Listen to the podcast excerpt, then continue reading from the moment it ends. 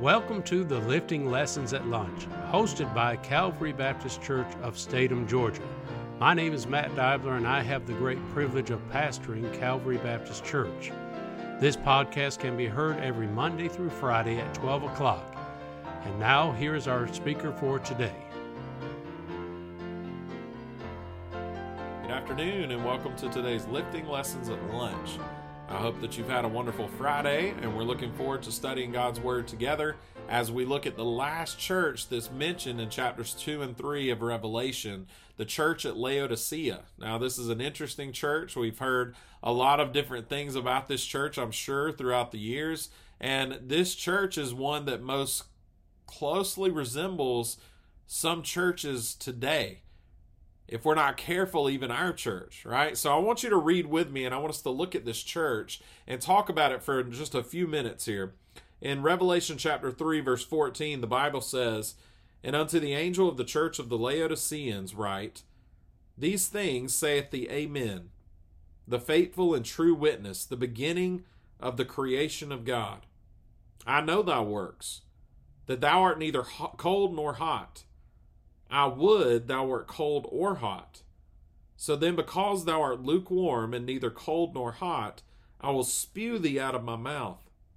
Because thou sayest, I am rich, and increased with goods, and have need of nothing, and knowest not that thou art wretched, and miserable, and poor, and blind, and naked.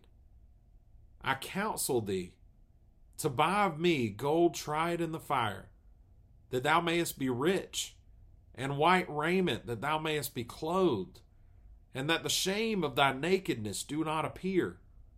And anoint thine eyes with eye salve, that thou mayest see. As many as I love, I rebuke and chasten. Be zealous, therefore, and repent. Behold, I stand at the door and knock. If any man hear my voice and open the door, I will come in to him and will sup with him, and he with me. To him that overcometh will I grant to sit with me in my throne, even as I also overcame and am set down with my Father in his throne. He that hath an ear, let him hear what the Spirit saith unto the churches. So we see this church in Laodicea. Now, Laodicea was a place that was known for its wealth. It was a very rich place, and they were known for manufacturing an eye salve and, and for black wool. So it's interesting that Christ mentioned uh, a salve here in uh, in this uh, anoint thine eyes with eye salve in verse 18 it's because these people knew what he was talking about. This was a manufacturing center for black wool and for eye salve.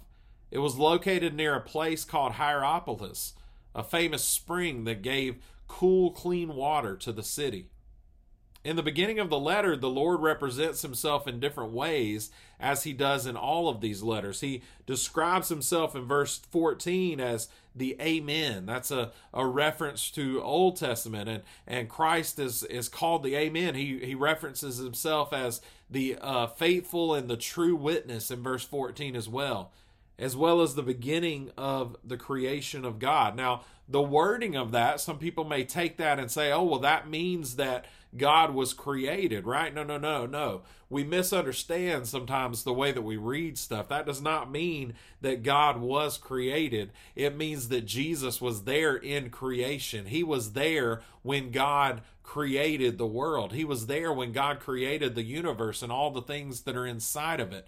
We know that from John chapter 1. In the beginning was the Word, and the Word was with God, and the Word was God. The same was in the beginning with God. So without him, nothing was made that was made, right? So we know that Jesus was there in creation. God was not a crea- is not a created being. Jesus is not a created being. They were in the beginning at creation. So does th- this does not mean that God was created. It means that God is the beginning of creation. It means that Jesus is the origin of creation. He was there. He was um, a part of creation, as we know from the New Testament. So he's the faithful and the true witness. He's the beginning of the creation of God.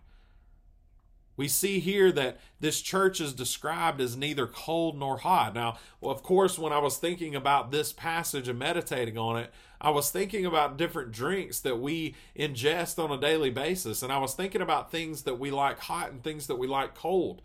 Uh, there aren't many things that I like lukewarm. I, I like my coffee. I enjoy drinking coffee. And I like when I drink coffee, I want it to be hot, right? I'm not a cold brew guy. So I don't like when my coffee gets cold. If it gets cold, it's just going down the sink. I'm not drinking any more of it because I don't like it cold. I don't even like it lukewarm. I like my coffee hot. Now, if you've ever had coffee with our pastor or seen him drink coffee, you know that he can ingest hot lava and it doesn't affect him at all. That's what I always tell him. And I, am exaggerating, of course, but he likes his coffee extremely hot and he can drink it extremely hot. I'm not quite that far, but I can, I do like my coffee hot. Now, now, if I'm drinking a Coke or a sweet tea or even a glass of milk or something like that, I like those things cold, right? We enjoy beverages in different ways. It's interesting the way God describes this church. This church is neither hot, they're neither cold, but they're right in the middle. The, the Bible describes them as lukewarm. Now, we're going to look at a couple of different things about this church. The first thing I want you to see is that they lost their vigor. There's three temperatures that are described in the Bible. We see the first one here is lukewarm, and that's just in between cold and hot. We see in uh, Luke chapter 24 the, the disciples that were talking, they were on the road and they were talking with Christ, and they said, Did not our hearts burn within us when he was talking to us? So a lot of people call that spiritual heartburn, but that's a that's a, a burning heart, a heart that's on fire for God. We see a cold heart. In, in Matthew chapter 24, verse 12, it says, And because iniquity shall abound, the love of many shall wax cold. Boy, aren't we there today in our churches, especially in our world. We are there right now. So we see a cold heart, we see a burning heart, and then we see the lukewarm heart. A lukewarm Christian is complacent. They don't realize their need. They've lost their vigor because they're satisfied with where they are. We should be fervent believers of Christ. We should be fervent in spirit. We should be fervent in our prayer. The Bible says that the effectual, fervent prayer of a righteous man availeth much. We like our drinks cold or hot, but we are lukewarm a lot of times. I would probably spew myself out of my mouth at times because sometimes I become what God describes here as a lukewarm Christian. The church, this church was self sufficient. They felt that they had need of nothing. While feeling this way, their church was decaying. It was decaying into nothingness, and they had no idea. They lost their they lost their vigor, but they also lost their values. This was the opposite of the church that we talked about a few weeks ago, the church at Smyrna. The church at Smyrna thought that they were poor. They they thought that they were poor, but God described them as rich. He said, Even though you may not have all the material possessions in the world, you're rich in me because of your love for me, because of the things that you're doing, because of what you're uh, giving to me. You are rich. The Laodiceans church thought of themselves as rich when God described them as poor. They began to look at their ministry and to measure things by human standards instead of God's standards. When we begin to do that, we're walking on dangerous ground. Since when did the person next to me that's just as much a sinner as I am, since when did that become my measuring stick? Since when can I say, well, I read my Bible more than this person, or I attend church more than this person, so I must be doing okay? No. God's standard is the only standard that mattered. This church was looking at themselves and they were looking at others. They were measuring themselves by human standards instead of God's standards. And God told us exactly what He thought about them in verse 17. He said, Because thou sayest, I'm rich and increase with goods and have need of nothing, and knowest not that thou art wretched and miserable and poor and blind and naked. They couldn't see it. They couldn't see their need because they were so complacent. They were so satisfied with where they were in life, with where their ministry was. They didn't want any more. They didn't want any less. They thought things were perfect just the way they are. And God says, I've got news for you. you're blind, you're naked, you're wretched, you're poor. He was saying they needed some things to wake them up. In verse 18, he says, I counsel thee to buy of me gold tried with fire, that thou mayest be rich, and white raiment, that thou mayest be clothed, and that the shame of thy nakedness do not appear, and anoint thine eyes with eye salve, that thou mayest see. He's saying, You should hope for tribulation. You need some persecution. You need some trials in your life so that you can see exactly where you are, so that your priorities change and you know that you need to get right with me, that you should be a hot Christian, a burning Christian, not someone that is just lukewarm. So they had lost their vigor, they had lost their values, they had lost their vision. Christ described them as blind meaning that they were unable to see their condition, unable to see the reality of what was happening to their ministry and to them individually. They had become so concerned with building their own kingdom that they had lost sight of the people around them. They had lost sight of the people that needed Christ. They lost sight of their spiritual condition as well, as the fact that the Lord was standing outside the church wanting to come in. The last thing is that they lost their vesture.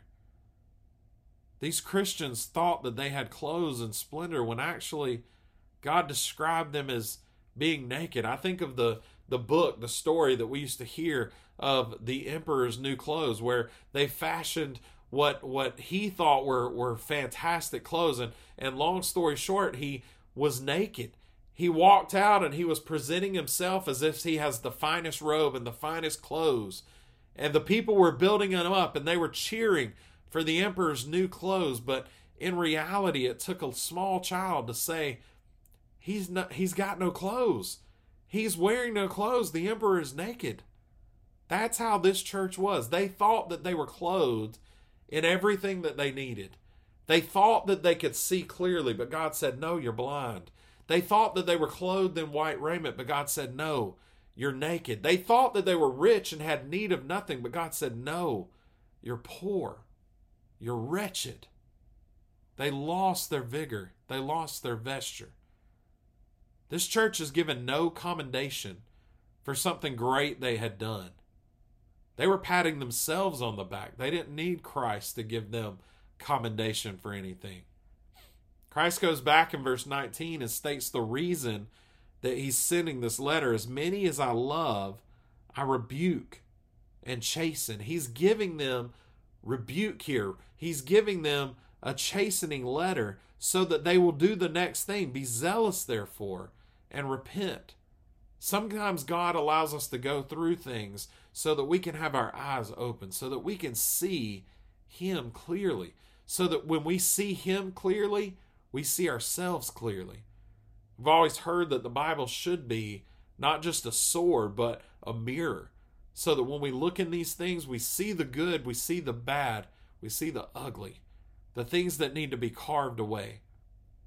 He wanted them to go from a lukewarm church to a church that was on fire for God, with burning hearts, as we described earlier. In verse 20, it's often used as an invitation for sinners, but in this case, the Lord is standing outside of this church saying, Can I come in? He's standing at the door knocking, and he's saying, If any of you will let me in, I will come in.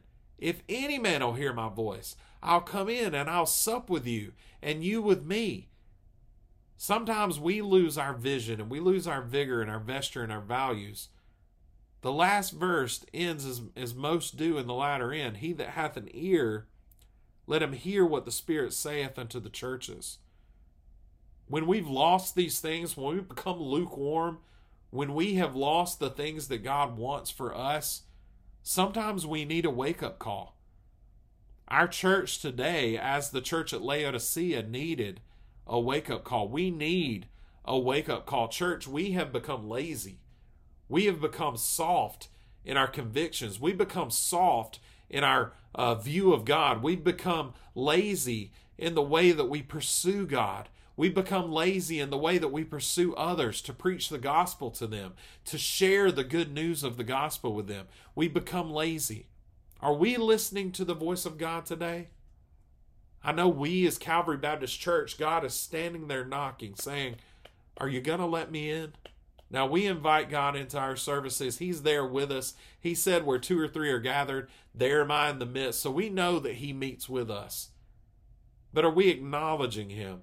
Are we putting Him first? Is He the most important thing in the ministry of Calvary Baptist Church, in the ministry of every one of us as individuals? Are we concerned about souls?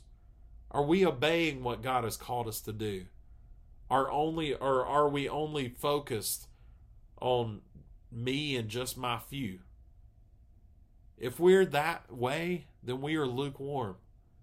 We can't be that way. God says here that He spews us out of His mouth. If we are lukewarm, if we're in the middle, if we're complacent, if we are lazy, God said, I'm going to spew you out of my mouth. He has no need for that. It's, it's gross to Him, I would say. It's gross to Him for someone to be lukewarm. We have to be on fire for God. I hope that our church, I hope that us as individuals, this has been a, a, a, challenge for me to be more on fire for God.